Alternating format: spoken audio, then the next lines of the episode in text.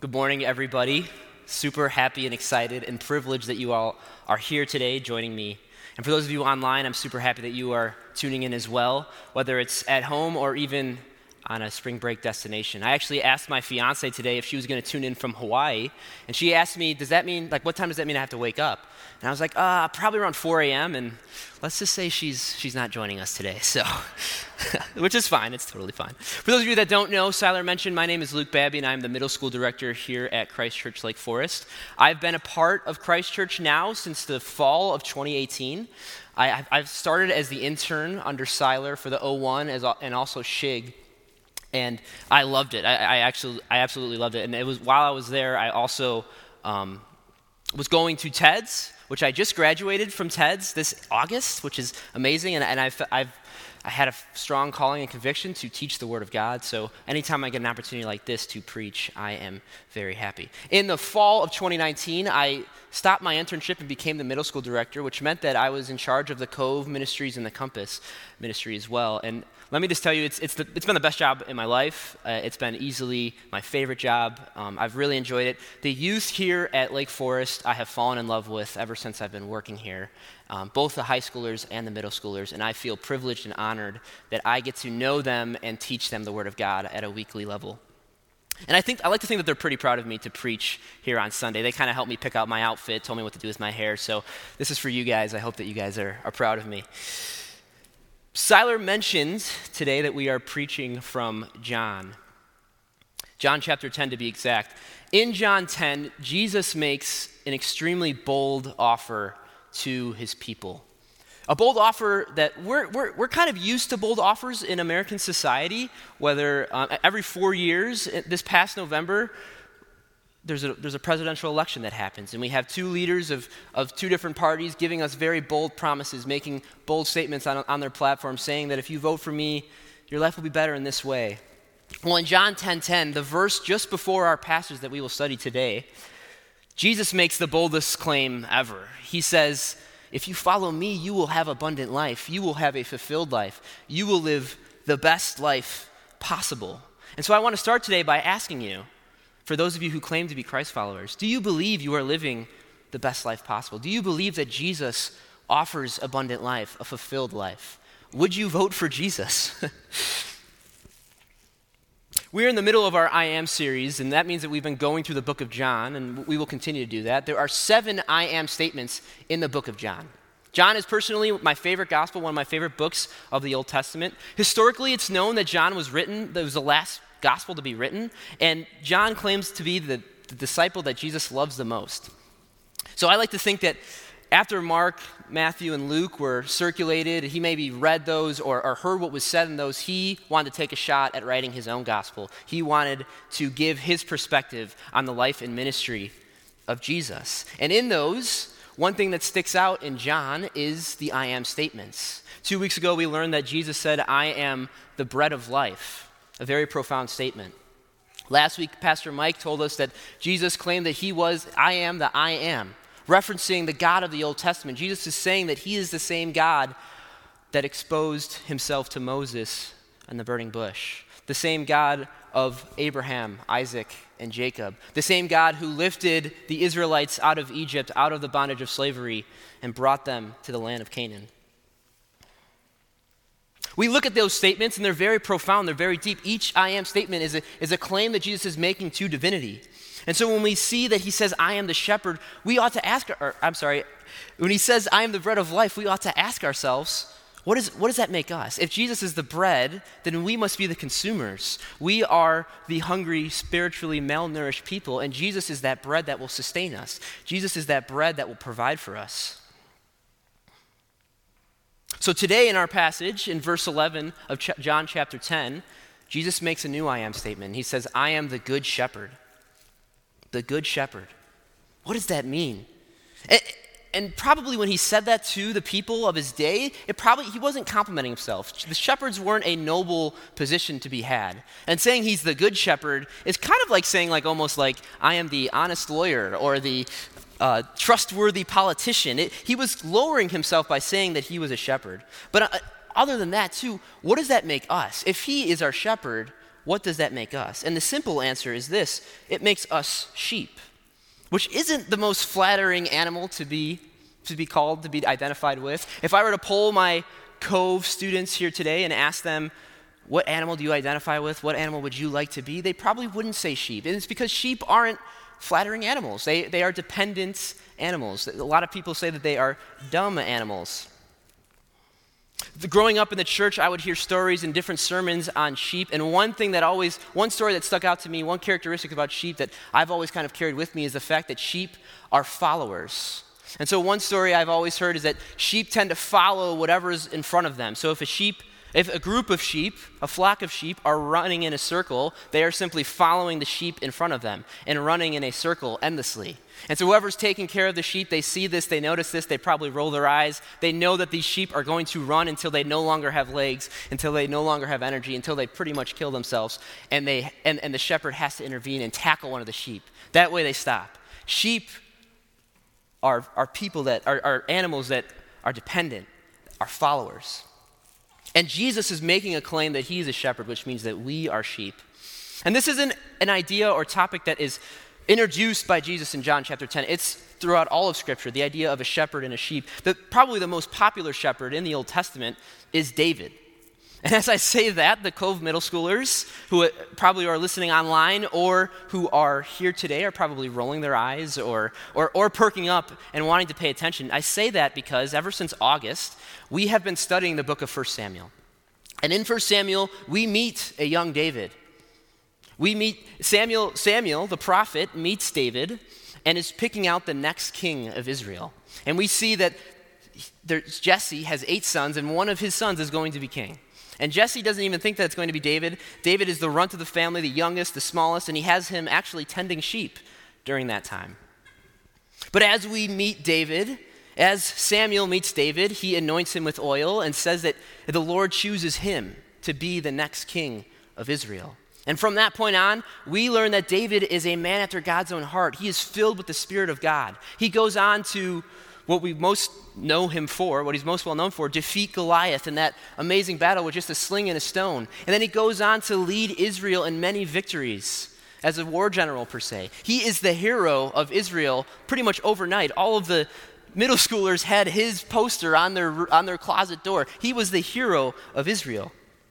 He then goes on to become king, and it's known that he is the best king. He was the king at the height of Israel's power. And this is all because he's a man after God's own heart. And then on top of that, he was also a poet. So he's an athlete and he's an artist. Like he's got it all. He's got the charisma. Every, everything he does, he woos people wherever he goes. But he's also a poet. And he, he's responsible for writing a lot of the Psalms, the biggest book in the Bible. His most popular psalm is Psalm 23, one that I'm sure a lot of us know. It reads like this The Lord is my shepherd, I shall not want. He makes me lie down in green pastures. He leads me beside quiet waters. He refreshes my soul. He guides me along the right path for his name's sake. Even though I walk through the darkest valley, I will fear no evil, for you are with me. Your rod and your staff, they comfort me. So, the same guy who becomes the best king of Israel, this military force of the ancient Near East, this champion of Israel who conquered Goliath and conquered the Philistines, is humbling himself to that of a sheep, is humbling himself and looking to the Lord and saying, The Lord, Lord, you are my shepherd. He is saying that he needs to be someone who, is, who needs to be comforted, who needs to be led to still water so that he could drink. He is claiming to be a follower, following along his Lord. Now, if we were to compare my accomplishments, my resume, to that of David's, I wouldn't last very long. I wouldn't want to go and compete for a job against David. If, if, if people were hiring me or David, they'd pick David, and I'd understand that. I, I don't blame you for picking I would pick David as well. But David, right here, is humbling himself and saying that he is a sheep. And the reason I'm saying this, the reason we should care about this, is because if David can identify as a sheep, one of the most successful characters in all of Scripture, then we should have no problem saying that we are sheep as well. We are in need of a shepherd. For some of you, that may be easy to do. The idea of guidance and needing it might be an easy thing for you to, to that idea might be a welcoming one. For others, maybe you're more independent, and this is, a, this is harder for you to, to chew on. But as we shift our focus today we aren't going to focus on how dependent we are and, and how much we need a shepherd. Our passage today in John chapter 10, verses 11 through 21, focuses on, on how good the shepherd is, how good Jesus is, and how good of a leader he is. So as we shift focuses, as we, as we, uh, as we are about to open up to these verses, I want to first set the stage for why Jesus is saying the things that he is saying. It all starts actually in chapter 9. Jesus sees a blind man. He encounters him. This blind man has been blind his whole life. Everybody knows him as the town blind man, not the most flattering of things. He runs into him, he spits in some mud, he rubs the mud on the man's eyes, and the man who has never seen anything is suddenly able to see. This beautiful miracle happens. People who see this man being able to see, they celebrate in it. But then there's a group of people called the Pharisees, the leader of these people, the spiritual leader that people look up to. And instead of celebrating this miracle, they, they get hung up on the fact that Jesus performed this on the Sabbath. And then they, instead of celebrating and asking questions, they interrogate this man. And then they put him to shame and say that his, his blindness was because of some sort of sin. And when Jesus catches wind of this, he is disgusted. He calls it out which is something that he does all throughout Scripture. Whenever he is exposed to people in need of leadership, he tends to be deeply moved. He tends to have compassion on them. It actually makes me think of Mark chapter 6. Right before Jesus heals the 5,000, or sorry, feeds the 5,000, not heals them. Right before he feeds the 5,000, he looks upon the crowd and he sees that they are like sheep without a shepherd. So, this idea of sheep needing shepherds and us being those sheep has been all throughout Scripture. And when Jesus is exposed to poor leadership, like the Pharisees showed in, in chapter 9, he goes on to do miraculous things. He goes on to say miraculous things. In Mark chapter 6, he goes on to heal 5,000.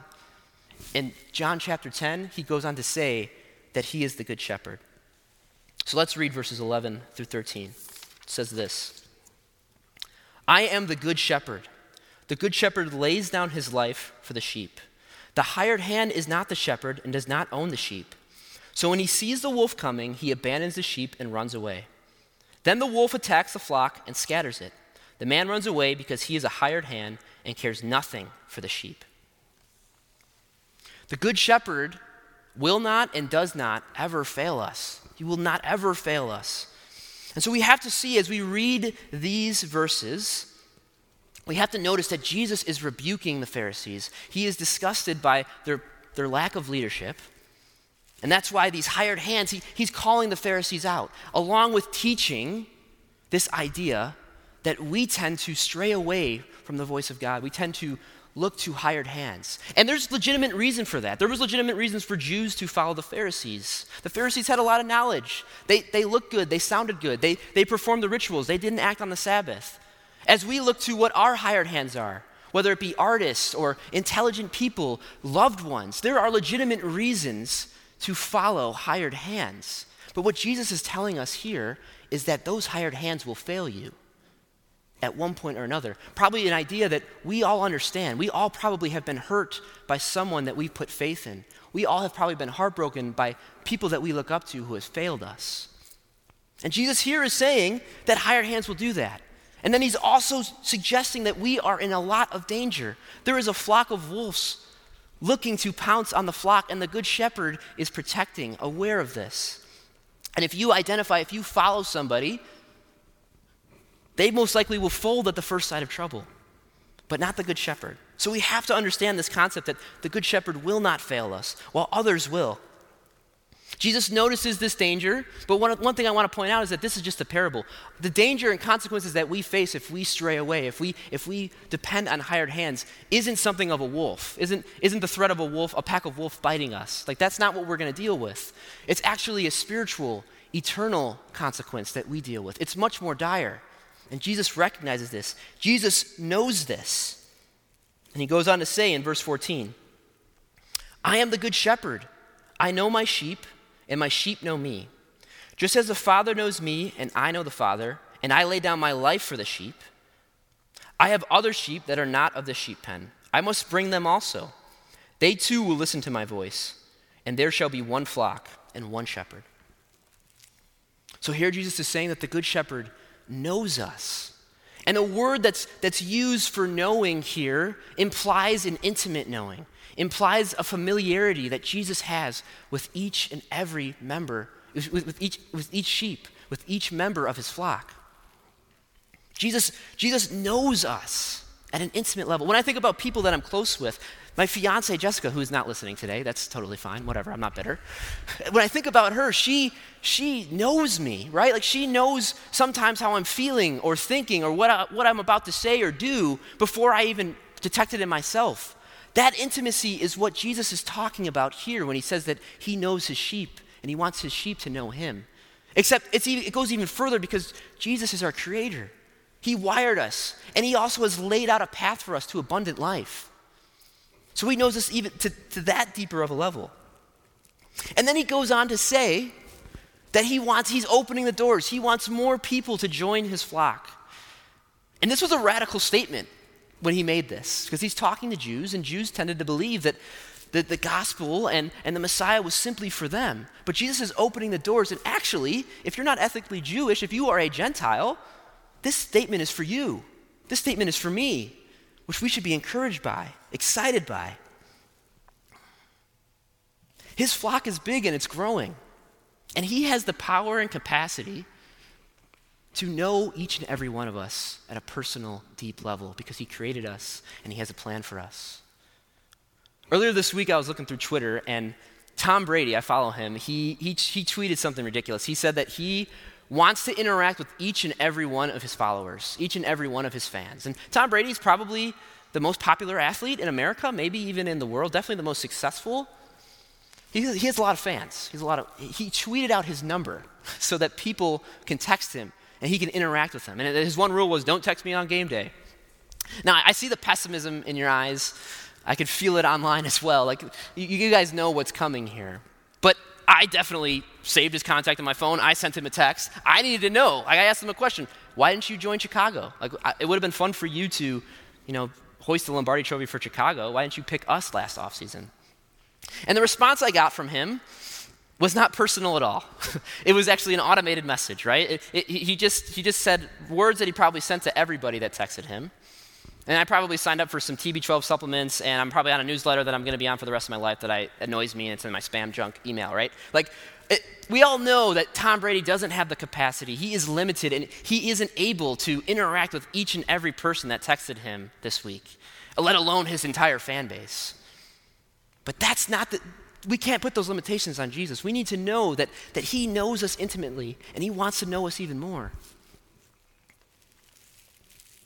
Then he goes on to say that sheep know his voice, which is actually something that sheep actually, sheep actually hear the voice of their shepherd and they respond and they, and they follow suit. And he's saying that, that those who are, who are part of his flock will, will follow in line and follow him. And so I ask you here today, those who claim to believe in Christ, those who claim to follow him, how, how do you respond to his voice? How has his voice changed you? Is it an easy claim, is it an easy claim to believe when he says that he, will, he offers abundant, fulfilled life? He offers the best life possible. Do you see that when you listen to that voice, when you respond to that voice, that's the path that you walk down? When I think about this concept of voice, it makes me think of David again. And like I said, we've been going through the book of 1 Samuel all year. And, and, most of the time, David is right in line with the Lord. Always, every decision he makes, he is communicating with the Lord. He is seeking him out, seeking out his will and everything. And, and the Lord blesses him through a lot that's going on. But later on in 1 Samuel, he kind of loses, David loses his way. And scripture is very absent when, like, it doesn't talk about how David doesn't communicate with the Lord during this time. And during that time, he has legitimate reasons to, to, to be freaking out and panicking. He's, he's Israel's most wanted at this point. The king Saul is threatened by him and is hunting him down. And after a couple of close calls with the king, David thinks it's wise to go to the land of his enemies and serve the Philistines, the same Philistines that provided Goliath, the same Philistines that David has been slaughtering through the guidance and protection of the Lord. When David stops listening and tunes out the voice of the Lord, he finds himself in the land of his enemies. And I, I, I want to make this clear. When we choose to follow the Good Shepherd, that doesn't mean that the wolves around us just disappear. That doesn't mean that the threat is just gone. That doesn't mean that in our lives today, we will always be facing the most ideal situations. When I say that Jesus provides abundant life, the best life possible, that doesn't mean that we won't have struggle and toils in this world. That doesn't eradicate the wolves in our lives. It's, it's actually kind of hard, but we are protected by Him and guided by Him. And when we, we have to understand that we subject ourselves to a tremendous amount of danger when we choose to stray away from his voice. When David did it, he was in the land of his enemies, serving them, enslaved to them.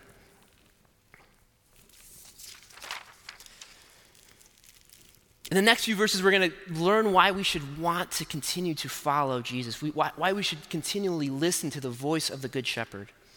Verse 17 tells us this the reason my Father loves me is that I laid down my life, only to take it up again. No one takes it from me, but I lay it down of my own accord. I have authority to lay it down and authority to take it up again. This command I received from my Father. So here Jesus is telling us that the Good Shepherd lays down his life for us. So we've learned that the Good Shepherd will not fail us. The Good Shepherd knows us and loves us.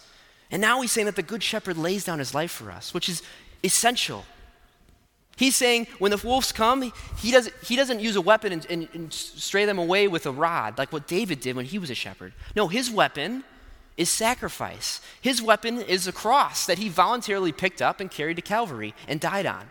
But what we have to remember here, and what Jesus says here, is Jesus calls a shot and says that death won't overcome him and he will have victory over it. There's hope that the cross presents. Jesus dies and then resurrects, proving to us that he can, he can fend away all the wolves, proving to us that He can save us from the penalty and punishment that sin presents in our lives. All we have to do is simply follow Him, and it's a daily decision that we make. And because of this sacrifice that He makes for us, we are able to be known by the Father. We are able to be known by our Creator. That intimate knowing that happens is all possible because Jesus lays down His life for us. This is essential to understand. And this is why we, why we celebrate Easter every, every year. We have to understand that when we choose to follow the Good Shepherd, we are choosing someone that will not fail us. We are choosing someone that will protect us from danger, that lays down his life in the sight of danger. We have to understand that he offers abundant uh, fulfilled, fulfillment, abundant life, the best life possible. So that's all that Jesus has to say on this topic. But the reason why I love John so much is that sometimes he adds more information. And so, whenever John decides to address the audience, whenever the narrator is speaking in John, your ears should perk up and you should really listen to what he has to say. Verse 19, he says this The Jews who heard these words were again divided. Many of them said, He is a demon possessed and raving man. Why listen to him? But others said, These are not the sayings of a man possessed by a demon. Can a demon open the eyes of the blind? I love how John chooses to end this because he plays with this idea of the Good Shepherd's voice. He, sa- he, he literally says, the Jews who heard these words, the Jews who heard these voices from the Good Shepherd, responded in two different ways. Jesus was a very polarizing person. He said a lot of radical things just in this chapter alone. And the way the Jews responded to it were, were either in complete acceptance or fearful and confusion and rejection. In verse 19, we learn that there are people, or sorry, verse 20, we learn that there are people that hear the voice of God and doubt him and reject him. As if the shepherd were to call their names and they were sheep, they would, list, they would hear the noise and then continue about going about their business. But then there's another group of people that have been exposed to the voice of the Lord and they follow suit, they fall in line. They hear the things that, they hear what Jesus is saying and they, they confirm it with what he's done. As we look to, as we claim to be believers in Christ and, and, and members of this second group who accept Jesus, we look at what he's done on the cross and the things that he says and the things that he's done in our lives personally. And that makes us follow suit. And we have to understand when we choose not to listen to that voice, when we choose not to follow him, we put ourselves in danger. It makes me think of war drums. interesting thought. But before modern warfare, one of the main ways generals would communicate with their soldiers, with their army, was by a rhythm on a drum. And during battle, they would, if, if one rhythm went one way, that meant that they had to march in a certain rhythm and a certain pace. If, if another rhythm came, that meant that they had to attack in a certain formation or style. And if another rhythm came, that meant that they had to retreat. If you were a soldier of this army hearing these drums, you would want to respond to that voice because the consequences of not responding are dire. You're in the middle of battle. But it also makes me think of the other side. They still hear those drums, but they don't respond. So, my question to you today is which voice do you respond to? There are voices everywhere, but are we responding to the Good Shepherd? Are we allowing Him to lead us? And do we believe that when we, we are led by Him, we live an abundant life? David knew that he was lost without a shepherd. David knew that he needed his, the Lord's voice to guide him. That times when he didn't, he found himself serving his enemies. Look what 1 Samuel tells us. That's why he wrote the writings of Psalm 23. That's why I read it here today. We have to believe that the Good Shepherd not only protects us from danger and knows us and will not fail us, but we also have to take him at his word when he tells us that we will live an abundant life. We will live the best life possible. So, as we close here today, I want to ask you a question Do you believe that? Have you been changed by the voice of God? When you hear it, do you fall in line? And do you see the blessings that it provides? Let me close in prayer. Dear Lord, I thank you so much for giving me an awesome opportunity to speak to everyone here today, Lord. And I thank you for the offer that you make to us of abundant life. I thank you for the fact that you know us. You know the situations that we're in. You know our need for a good shepherd, Lord. And I pray for everyone that's tuning in and listening that we can realize our desperate need for a good shepherd, our desperate need for guidance, counsel, comfort. And it's in your name I pray. Amen.